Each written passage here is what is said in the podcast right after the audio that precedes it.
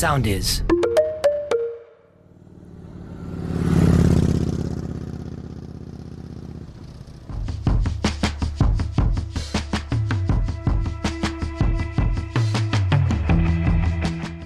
Φίλες και φίλοι, γεια σας. Είμαι ο Λάζαρος Μαυράκης και τα τελευταία 24 χρόνια βάζω τις λέξεις σε σειρά, γράφοντας για ένα από τα πιο γοητευτικά αντικείμενα πάθους, τις μοτοσικλέτες. Ουσιαστικά γράφω, ζω και εξελίσσομαι μέσα από τις μοτοσικλέτες και αυτό ακριβώς θα μοιράζομαι μαζί με όλους εσάς, μέσα από τη σχέση που θα χτίζουμε σε κάθε επεισόδιο με τις μηχανουργίες.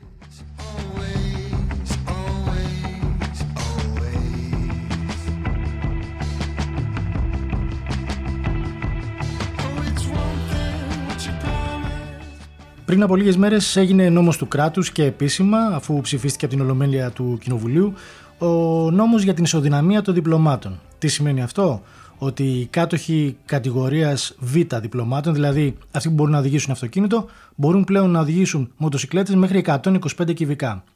Αυτό ήταν κάτι που έγινε αρχικά δεκτό με μεγάλο ενθουσιασμό, αλλά και από μια μερίδα του κοινού έγινε δεκτό με επιφύλαξη. Ο Μάκης ο Παπαδημητρίου, γνωστός φίλος μας, φαντάζομαι ότι ήταν από αυτούς που το δέχτηκαν με ενθουσιασμό, Μάκη. Δεν νομίζω.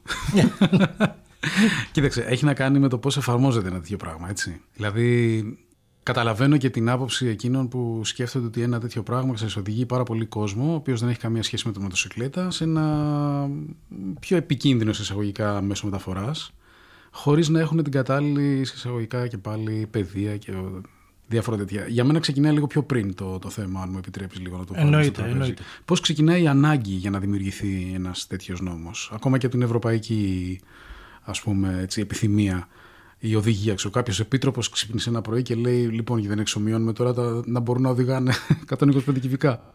Δηλαδή, ποια είναι η αιτία, ποια είναι η ανάγκη που δημιουργεί την ψήφιση ενός νόμου για να το επιτρέπει αυτό το πράγμα και τι αυτό έχει να κάνει, ξέρεις, σε σχέση με τη μεταφορά, σε σχέση με την κίνηση στον δρόμο, σε σχέση με την αγορά, με το εμπόριο κτλ. Καταρχήν να πούμε ότι είναι κοινώς αποδεκτό ότι όχι μόνο στην Ευρώπη αλλά και παγκόσμια υπάρχει μεγάλο πρόβλημα με την λεγόμενη μικροκινητικότητα, δηλαδή με την κίνηση μέσα στα αστικά κέντρα. Υπάρχει πάρα πολύ μεγάλο πρόβλημα με το ποτηλιάρισμα και πρέπει να βρεθεί μια λύση. Ο κόσμος είναι πάρα πολλής. Τα μέσα μαζικής μεταφοράς δεν αρκούν για να καλύψουν όλες αυτές τις ανάγκες, οπότε εκ των πραγμάτων οι μοτοσικλέτες και οι μικρές μοτοσικλέτες είναι μια σημαντική λύση για το πρόβλημα. Από την άλλη είναι και ένα θέμα της αγοράς, γιατί δεν μπορούμε να μην βγάζουμε και αυτόν τον παράγοντα απ' έξω. Υπάρχουν πάρα πολλά εργοστάσια και εταιρείες που φτιάχνουν μοτοσικλέτες μικρού κυβισμού και θέλουν να αυξήσουν και το κοινό τους. Η απόκτηση του διπλώματος ήταν ένας αποτρεπτικός παράγοντας στο να αυξηθεί η μερίδα του κοινού. Οπότε με αυτό το σκόπελο, με το να ξεπεράσουν αυτό το σκόπελο, ξεπερνάνε αυτό το πρόβλημα. Να θυμίσουμε εδώ να πούμε βέβαια ότι ο νόμος έχει και κάποιες προϋποθέσεις. Δηλαδή, μπορείς να οδηγήσεις μοτοσυκλέτα μέχρι 50 κυβικά, χωρίς να υπάρχει κάποια άλλη προϋπόθεση. Αλλά για να οδηγήσεις μοτοσυκλέτα μέχρι 125 κυβικά, πρέπει να έχεις το δίπλωμα του αυτοκινήτου, να είσαι κάτοχος διπλώματος αυτοκινήτου μέχρι 7 χρόνια και να κάνεις και υποχρεωτικά μαθήματα. Να κάνεις υποχρεωτικά μαθήματα οδήγησης μοτοσυκλέτας. Τα οποία θα γίνουν θα είναι σε κάποια ιδιωτική σχολή, ας πούμε. Προφανώς θα γίνονται στις σχολές οδηγών που υφίστανται μέχρι τώρα. Μάλιστα. Δεν ίσχυε μέχρι τώρα ότι έτσι κι αλλιώς με ένα δίπλωμα αυτοκινήτου μπορούσες να οδηγήσεις μηχανάκι μέχρι 50 κυβικά? Όχι, στην Ελλάδα δεν ίσχυε αυτό. Ίσχυε σε άλλες ευρωπαϊκές χώρες. Η Ελλάδα δεν είχε εναρμονιστεί με αυτή την οδηγία και αυτό ήταν ένα πρόβλημα για τη χώρα μας. Και τώρα πλέον αυτό έγινε πραγματικότητα. Αυτό που με προβληματίζει εμένα είναι το εξής. Από τη στιγμή που λέει ο νόμος ότι κάποιος που οδηγεί 7 χρόνια αυτοκίνητο και θέλει να πάρει μια μοτοσυκλέτα ή σκούτερ ή οτιδήποτε μέχρι 125 κυβικά, μπορεί να το κάνει κάνοντας κάποια μαθήματα στις σχολές οδήγησης οι οποίες υφίστανται. Που θα πιστοποιηθούν και όλα αυτά. Και πόσα μαθήματα θα κάνεις και τι κόστος θα έχει κτλ. Παρ' όλα αυτά, η αντίδραση η οποία υπήρξε, φαντάζομαι κυρίως και από τις σχολές οδήγησης, ήταν ότι ανοίγεται ανοίγει μια αγορά, ας πούμε, υπάρχει ένα πελατολόγιο ενδεχομένως που χάνουν, γιατί κάποιοι άνθρωποι θα πάρουν δίπλωμα χωρίς να κάνουν τα απαραίτητα μαθήματα. Ναι. Αλλά από τη στιγμή που υπάρχει στην οδηγία μέσα λέει ότι πρέπει να κάνεις κάποια μαθήματα, τότε οι άνθρωποι αυτοί γιατί εναντιώνονται?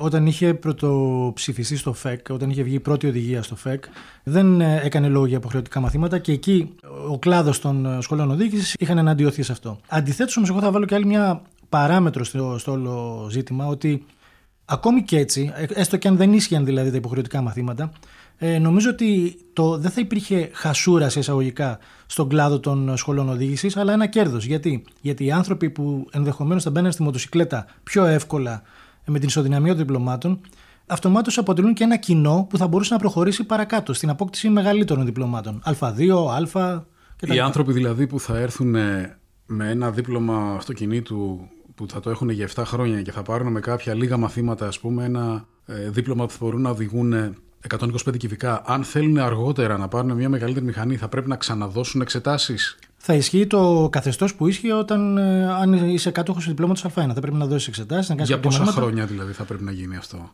Αν ισχύει. Γιατί από την Α1, νομίζω, για να πας σε μεγάλη, πόσο ήταν? Είναι 2 χρόνια. 2 χρόνια. Μάλιστα. Οπότε λοιπόν έτσι. Νομίζω ότι καταρρίπτεται και ένα επιχείρημα των πολέμιων. Σχολών οδήγησης, ναι, των πολέμιων. Από εκεί πέρα όμως, και να θέσω κι άλλη μια παράμετρο, ότι δεν θα πάει σε αυτή τη λύση ένας άνθρωπος που δεν έχει οδηγήσει ποτέ του μοτοσυκλέτα ή δεν ξέρει ισορροπία, έτσι δεν είναι? Απλά επειδή του δίνει τον νόμο, οδόν νόμο στο δικαίωμα. Κοίταξε, η αλήθεια είναι ότι έτσι όπως έχουν γίνει τα πράγματα, και κυρίως στην Αθήνα, γιατί τώρα σε επαρχιακές πόλεις το θέμα της μετακίνησης, τουλάχιστον με το αυτοκίνητο, είναι πολύ πιο εύκολο σε εισαγωγικά. Ίσως και στη Θεσσαλονίκη να υπάρχει ένα. Δεν υπάρχει αυτό το πρόβλημα. Δεν υπάρχει αυτό το πρόβλημα. Κάποιος λοιπόν που θέλει να πηγαίνει στη δουλειά του ευέλικτα, γρήγορα και με ασφάλεια, μπορεί να σκεφτεί ότι είναι μεγάλος κόπος να πάει τώρα να δώσει εξετάσεις από την αρχή, όλη αυτή την εκπαίδευση που χρειάζεται να έχει κτλ. Η οποία κατά μένα είναι το λιγότερο απαραίτητη για να το κάνεις. Παρ' όλα αυτά. Οπότε τώρα του δίνεται μια ευκαιρία, ας πούμε, να μπορεί να αποκτήσει ένα μηχανάκι μικρών κυβικών για να κάνει τη δουλειά του. Πολύ πιο εύκολα. Ναι. Ακριβώς. Παρ' όλα αυτά όμως, αυτό κρύβει ένα. Πώς να το πω. Υπάρχει και εκεί ένας προβληματισμός και ενδεχομένως και ένας αρκετά μεγάλος κίνδυνος. Γιατί αν το θέμα είναι μόνο στην εξυπηρέτηση, στο να πάω πιο γρήγορα, και επειδή δεν πρόκειται για ποδήλατο, δηλαδή ακριβώς, πρόκειται για κάτι μηχανοκίνητο, ας πούμε, θα πρέπει σίγουρα δηλαδή μέσα σε αυτό το μικρό διάστημα εκπαίδευσης των ελάχιστων μαθημάτων που θα απαιτούνται να υπάρξει και μία, πώς να το πω, η μοτοσυκλετιστική κουλτούρα που λέμε, ας πούμε, η μοτοσυκλετιστική αγωγή. Μία εκπαίδευση τέτοιου τύπου, δηλαδή πέρα από το καβαλάω, συμπλέκτη, ταχύτητα, φρενάρω, πώς κάνω ισορροπία, πάω κτλ. Είναι. Για μένα ήταν πολύ δύσκολο. Ήταν ένας γνωστός, τέλος πάντων, ο οποίος για πολλά χρόνια δεν οδηγούσε μηχανάκι, ενώ του άρεσαν οι μοτοσυκλέτες, και πήρε ένα μηχανάκι και μέσα σε 6-7 μήνες και τα λοιπά το παράτησε. Δεν ξαναασχολήθηκε. Γιατί δεν μπορούσε να ξεπεράσει τη λογική του αμαξά. Του αυτοκινητιστή, ναι. Δηλαδή, έβλεπε ότι ο τρόπος με τον οποίο αντιμετωπίζονταν και ο ίδιος ως μοτοσυκλετιστής, αλλά και ο τρόπος με τον οποίο ο ίδιος αντιμετώπιζε ως αυτοκινητιστής τους δικυκλιστές, τους μοτοσυκλετιστές, ήταν τελείως άλλο πράγμα από αυτό που έπρεπε να είναι. Δηλαδή, δεν υπήρχε σεβασμός, δεν υπήρχε, ξέρεις, ο φόβος, το ελάχιστο σου λέω, τις αποστάσεις μέσα στο κέντρο, ας πούμε, το ότι οι σφήνες, όλα αυτά, ξέρεις, η αντίληψη. Ακόμα, πώς να σου πω, η σχέση που έχει, ας πούμε, με την ασφάλεια που νιώθει ο ίδιος για τον εαυτό του. Γιατί όταν λες ότι οδηγώ αυτοκίνητο, δεν χρειάζεται που θα μπαίνεις, φεύγεις. Όταν λες οδηγώ μια μηχανή, χωρίς να έχεις την μοτοσυκλετιστική εισαγωγικά παιδεία για να βάλεις το κράνος, να βάλεις τα γάντια, να βάλεις τις μπότες σου, για να πας. Αυτός που θα το κάνει έχοντας 7 χρόνια το δίπλωμα μόνο και μόνο για να πάει στη δουλειά του, απλά θα το καβαλήσει και θα φύγει. Δηλαδή, αν είναι μόνο ο λόγος θέλω να πάω στη δουλειά μου γρήγορα, χωρίς να μπλέξω στην κίνηση κτλ., νομίζω ότι εκεί πρέπει να προωθηθεί μία μέριμνα ότι ναι, μεν θες να το κάνεις, αλλά αυτό προϋποθέτει να είσαι σωστά ντυμένος, να σέβεσαι τους υπόλοιπους, ξέρεις, να προσέχεις τον εαυτό σου, να προσέχεις και τους άλλους. Με πρόλαβες αυτό που ήθελα να σου πω, γιατί όντως αυτό είναι ένα μεγάλο ζήτημα. Η ασφαλής οδήγηση και ο εξοπλισμός, ο απαραίτητος, που μπορεί και εμάς που οδηγούμε μοτοσυκλέτες είναι αυτονόητο, αλλά για κάποιον που έρχεται για πρώτη φορά στο χώρο είναι κάτι άγνωστο. Σίγουρα, συγγνώμη σε διακόπτω. Υπάρχουν περιπτώσεις που εντάξει, θες να πεταχτείς, ρε παιδί μου, από το σπίτι σου στο σούπερ μάρκετ κτλ. Μπορεί να μην βάλεις μπουφάν, γάντια, μπότες και να είναι καλοκαίρι. Κράνος, θα βάλεις το κράνος, εννοείται. Αλλά ζούμε και σε μια χώρα, ρε παιδί μου, που είναι πολύ υψηλή θερμοκρασία, το καταλαβαίνω. Μπορείς να πάρεις, αν πας για εκδρομή, ξέρω εγώ, μπορεί να έχεις ένα πώς το λένε, ελαφρύ τρυπητό μπουφάνι, οτιδήποτε, ξέρω εγώ, κάποια ειδικά μποτάκια αεριζόμενα, ξέρω εγώ κτλ. Παρ' όλα αυτά, αυτός που θα θέλει να φύγει μόνο και μόνο από τον περιορισμό της κίνησης με το αυτοκίνητο, για να το κάνει αυτός σε καθημερινή βάση, μπορεί να πρέπει να αλλάξει στην καθημερινότητά του αρκετά πράγματα. Ναι, σαφώς. Δηλαδή να έχει, ξέρω εγώ, ότι πρέπει να έχω μαζί μου, ξέρω εγώ, ένα διάβροχο, πρέπει να έχω τα γάντια μου, πρέπει να έχω το κράνος μου, πρέπει να έχω. Όλο αυτό το πράγμα νομίζω θέλει μια διαφορετικού τύπου προσέγγιση για να μην είναι, πώς το λένε, αφελής η μεταπήδηση από το αυτοκίνητο στο. Πώς το λένε, σε μια μοτοσυκλέτα 125 κυβικών και να ενέχει κινδύνους. Δηλαδή να πεις ότι το έκανα, ας πούμε, έτσι, εντάξει, και πήγα και πετάχτηκε ένα σφανάρι και μπλόκαρε αυτό και έπεσα κάτω και επειδή δεν φορούσα τα γάντια, ξέρω εγώ, γδάρθηκα ή στην καλύτερη περίπτωση γδάρθηκα, έτσι. Όχι, είναι πολύ σωστό αυτό που λες και δεν σημαίνει ότι απαραίτητο ότι είναι κακό αυτή η αλλαγή στις καθημερινές συνήθειες της μετακίνησης, γιατί το όφελος είναι πολύ μεγαλύτερο. Από το να πρέπει να κουβαλήσεις δηλαδή ένα διάβροχο ή να πρέπει να βάζεις το κράνος σου πάντα μαζί, είναι πολύ καλύτερο και πολύ λιγότερο το κακό σε εισαγωγικά από τα ωφέλη που θα αποκομίσεις. Επίσης, να γυρίσω και σε κάτι που είπες πριν για το γνωστό σου που δεν μπόρεσε να μπει στο mentality αυτό. Νομίζω ότι αυτή η εξέλιξη είναι καλή και για εμάς τους μοτοσυκλετιστές. Γιατί περισσότεροι αυτοκινητάδες θα αποκτήσουν την οπτική τη δική μας. Οπότε αυτομάτως θα γίνει και πιο ασφαλής η οδήγηση για εμάς. Έτσι. Ναι. Όσο πιο πολλοί άνθρωποι οδηγούν αυτοκίνητο, μπορούν να καταλάβουν και να μπουν στην οτροπία κίνηση με μοτοσυκλέτα, τόσο καλύτερο για εμάς. Να σέβονται περισσότερο αυτούς που είναι στον δρόμο, ας πούμε, και έχουν μόνο δύο ρόδες. Ακριβώς. Νομίζω ότι αυτό κιόλας είναι ένα παράδειγμα που έχει αποδειχθεί και στην πράξη, όπως είναι, ας πούμε, το παράδειγμα της Ισπανίας, που είναι από τις πρώτες χώρες που εφάρμοσε αυτήν την κοινοτική οδηγία, την ευρωπαϊκή οδηγία, όπου μειώθηκαν πάρα πολύ τα ατυχήματα. Συν το ότι καταγράφηκαν πολύ, πολύ λιγότερα ατυχήματα με ανθρώπους, με αναβάτες που χρησιμοποίησαν αυτόν τον νόμο. Δηλαδή δεν ισχύει και αυτό που λένε, ότι θα αρχίσουμε να μετράμε πεσμένα κορμιά. Κοίταξε, αν γίνει με μέριμνα και με διάθεση να πραγματικά να έχουμε όφελος από αυτό, και η αγορά να ωφεληθεί και οι ίδιοι οι πολίτες να μετακινούνται με ασφάλεια και με ταχύτητα κτλ. Αλλά αν δεν γίνει Εδώ στην Ελλάδα συνηθίζουμε να έχουμε, να γίνονται τα πράγματα λίγο τσουρούτικα. Δηλαδή, λίγο αρπακόλα. Να μην γίνει αυτό το ότι υπάρχει αυτό και αντί να πρέπει να κάνεις 5-10 μαθήματα, πόσα έχουν πει ότι είναι τα ελάχιστα. 7 μαθήματα, ξέρεις ότι πληρώνεις, ρε παιδί μου, το αντίστοιχο αντίτιμο που πληρώναμε τότε. Ναι. Πριν από καμιά 15-16 χρόνια και παίρναμε τα διπλώματα, ξέρεις, με στη νύχτα. Με κούρια. Κανονικά. Δεν πρέπει να γίνει με αυτόν τον τρόπο, γιατί η ανθρώπινη ζωή είναι πάνω απ' όλα. Δηλαδή, βάζουμε αυτό σαν ασφάλεια, στην ασφάλεια. Και στο εξηγώ. Δεν το εξηγώ, εσένα προφανώς το ξέρεις. Το λέω, ρε παιδί μου, περισσότερο για να το ακούσω εγώ. Όταν λαδώνεις για να πάρεις ένα δίπλωμα αυτοκινήτου, είναι τελείως διαφορετικό από το να λαδώνεις για να πάρεις ένα δίπλωμα μηχανής. Ακριβώς. Δηλαδή, με το αυτοκίνητο, εντάξει, μπορείς τα επόμενα 20 μέτρα να τα τρακάρεις και να κάνεις πλούσιο το φαναρτζί σου. Με τη μηχανή στα επόμενα 20 μέτρα μπορεί να χάσεις τη ζωή σου. Δηλαδή, δεν παίζει με αυτό το πράγμα. Δηλαδή. Και το λέω, ρε παιδί μου, γιατί υπάρχουν πάρα πολλοί πιτσιρικάδες που δεν έχουν καν το δικαίωμα τώρα να πάρουν μηχανή μεγάλων κυβικών, ας πούμε, έτσι, μέχρι 125 όπως περιορίζει ο νόμος κτλ. Και αυτό είναι ένα στάδιο. Δεν χρειάζεται βιασύνης σε αυτό το πράγμα. Συμφωνώ απόλυτα. Και να προσθέσω εδώ και κάτι που το λέμε πάντα, το έχουμε πει και μαζί πολλές φορές, ότι η εκπαίδευση δεν σταματάει τη στιγμή που θα μπει η σφραγίδα πάνω στο δίπλωμα. Τότε ξεκινάει.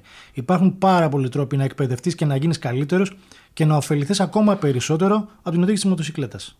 Νομίζω ότι τα πράγματα πηγαίνουν προς μια σωστή κατεύθυνση, αλλά χρειάζεται και μια, το λέω και το ξαναλέω, μια μέριμνα και μια φροντίδα για να γίνουν σωστά.